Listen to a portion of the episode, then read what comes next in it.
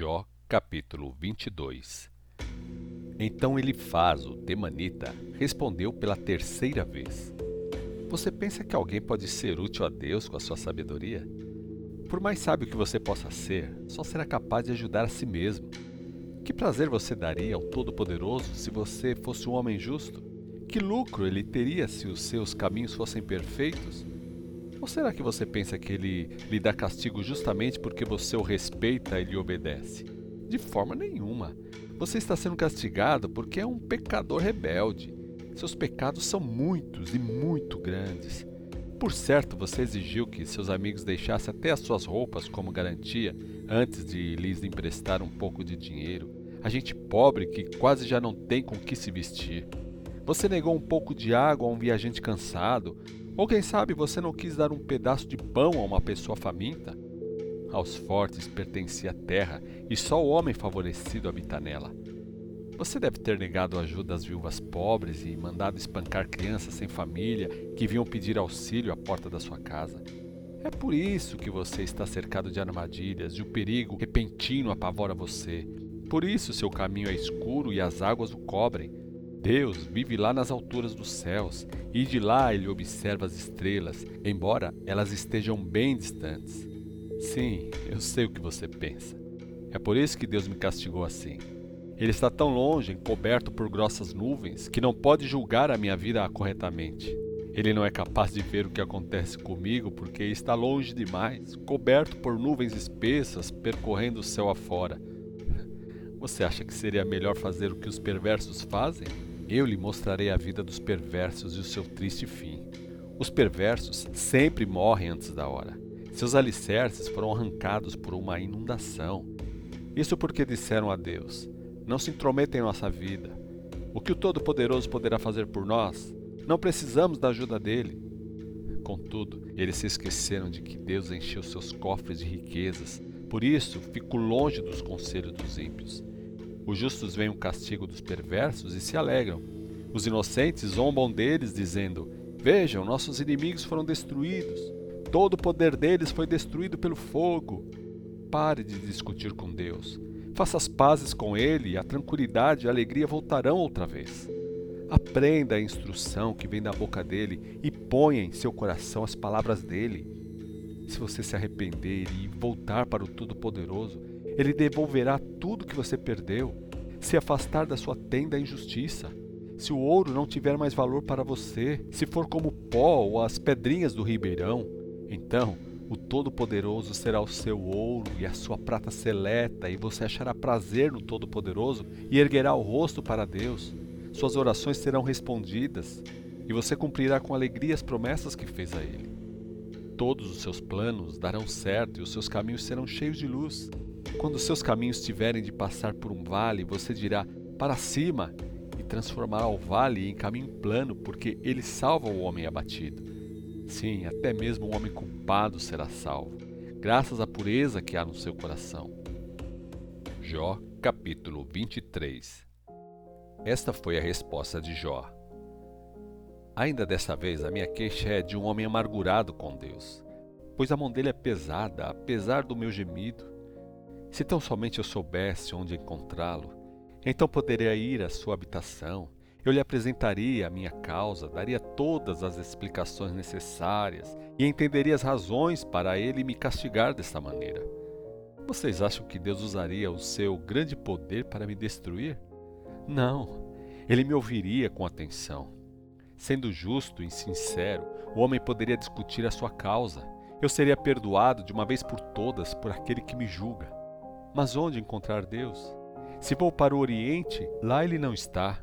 Se vou para o Ocidente, lá ele também não está. Quando procuro do norte, não enxergo. Quando vou para o sul, eu não encontro. Ele, no entanto, sabe de tudo que me acontece. E quando me examinar, verá que sou inocente, puro como ouro.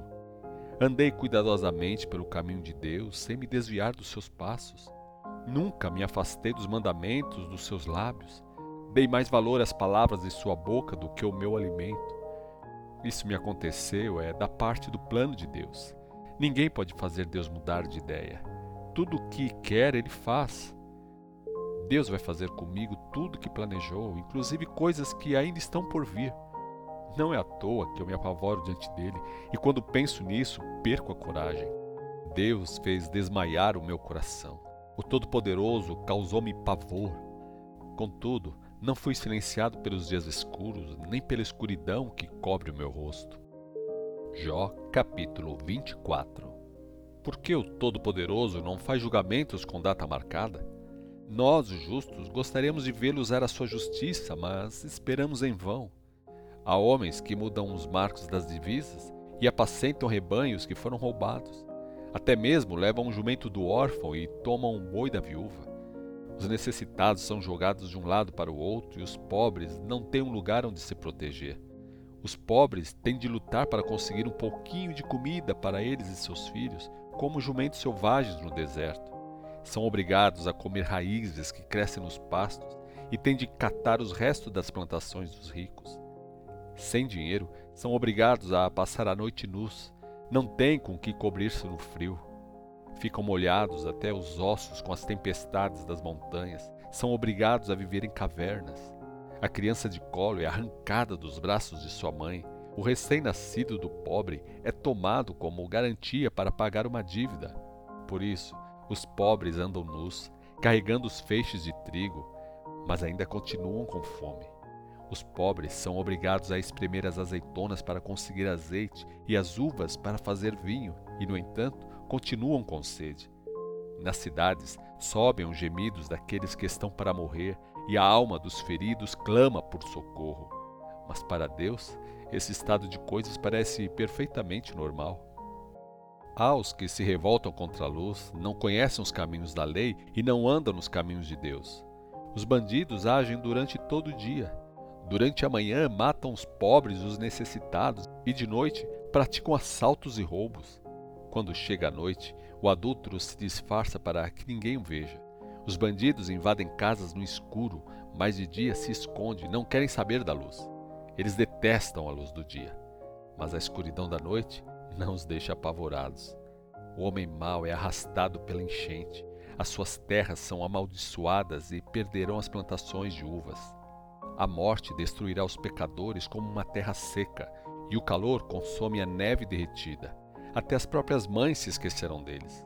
Os vermes terão prazer em devorar a carne deles. Eles serão derrubados como árvores e ninguém se lembrará deles. Devoram a estéril e sem filhos e maltratam as viúvas necessitadas. Mas Deus, no seu poder, os arranca. Embora firmemente estabelecidos, ele acaba com a vida dos perversos. Eles se acham em segurança e por isso continua a sua vida. Ele vigia a vida dos perversos quanto aos seus planos malvados. Por um breve tempo, os perversos crescem e se tornam poderosos, mas depois se vão. Eles serão arrancados desta vida como todos os homens, como se fossem espigas no dia da colheita. Vejam se não é exatamente isso que acontece. Vocês não são capazes de me desmentir e provar que estou errado. Jó capítulo 25 Então Bildade, o suíta, respondeu: Fique sabendo que o domínio e o temor pertencem a Deus. Ele é poderoso e controla os céus. Seria possível contar os seus exércitos? Ele faz a sua luz brilhar sobre todos os homens.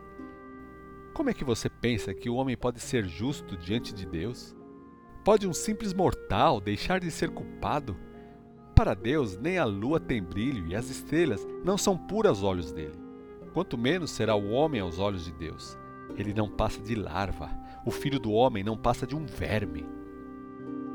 Jó, capítulo 26 Então Jó respondeu: Mas que grande ajuda você me dá quando estou fraco e desanimado da vida.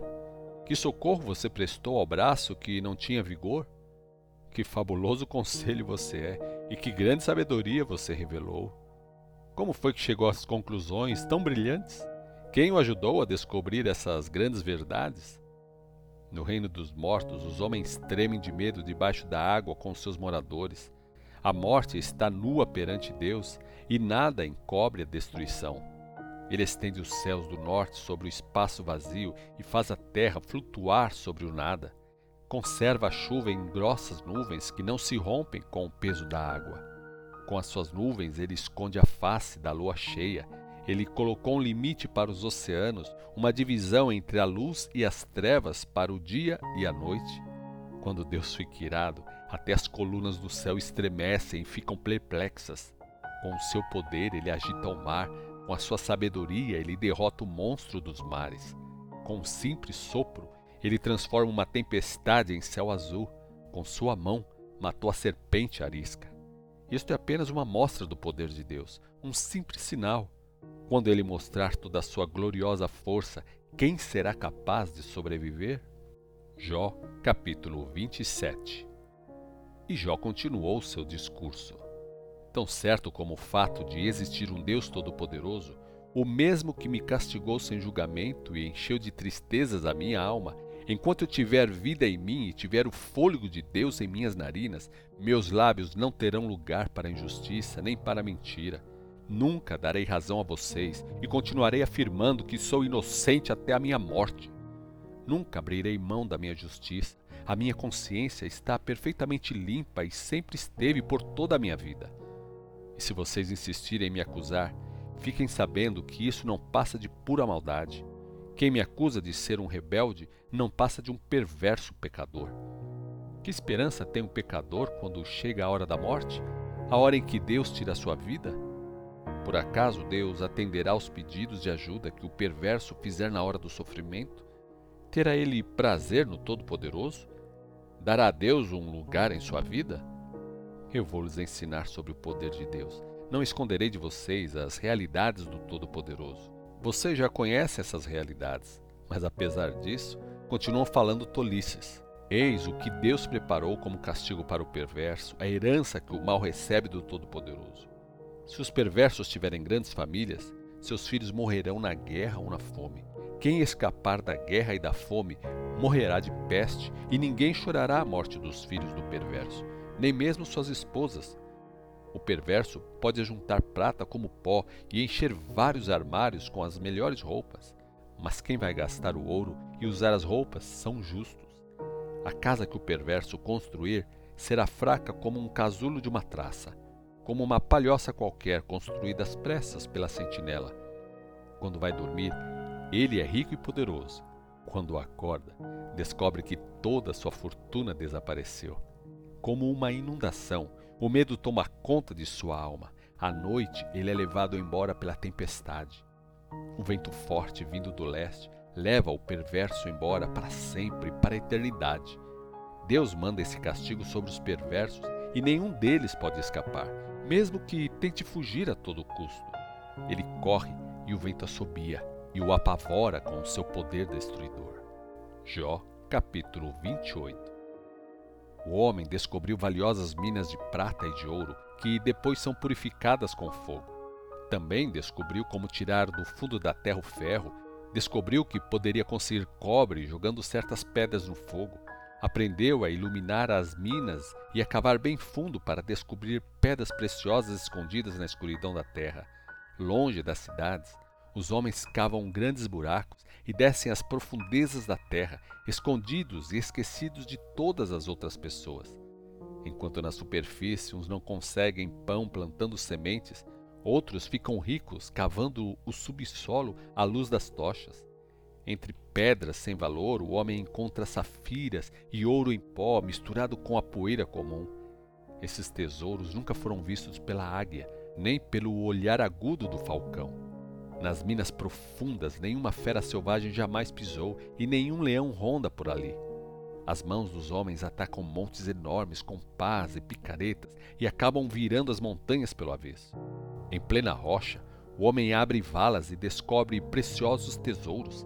Impede que a água da chuva entre nas minas e de lá traz tesouros escondidos há muito tempo. Apesar de tudo isso, onde o homem poderá encontrar a sabedoria? onde habita a verdadeira compreensão, o homem não percebe o valor da sabedoria. Por isso é impossível encontrar um homem verdadeiramente sábio. As profundezas dos oceanos dizem: a sabedoria não está aqui. As ondas do mar dizem: conosco ela também não está. Ninguém pode comprar a sabedoria, nem mesmo com ouro mais fino, nem se pode pesar o seu preço em prata. O famoso ouro de Ofir não serve para comprar a sabedoria.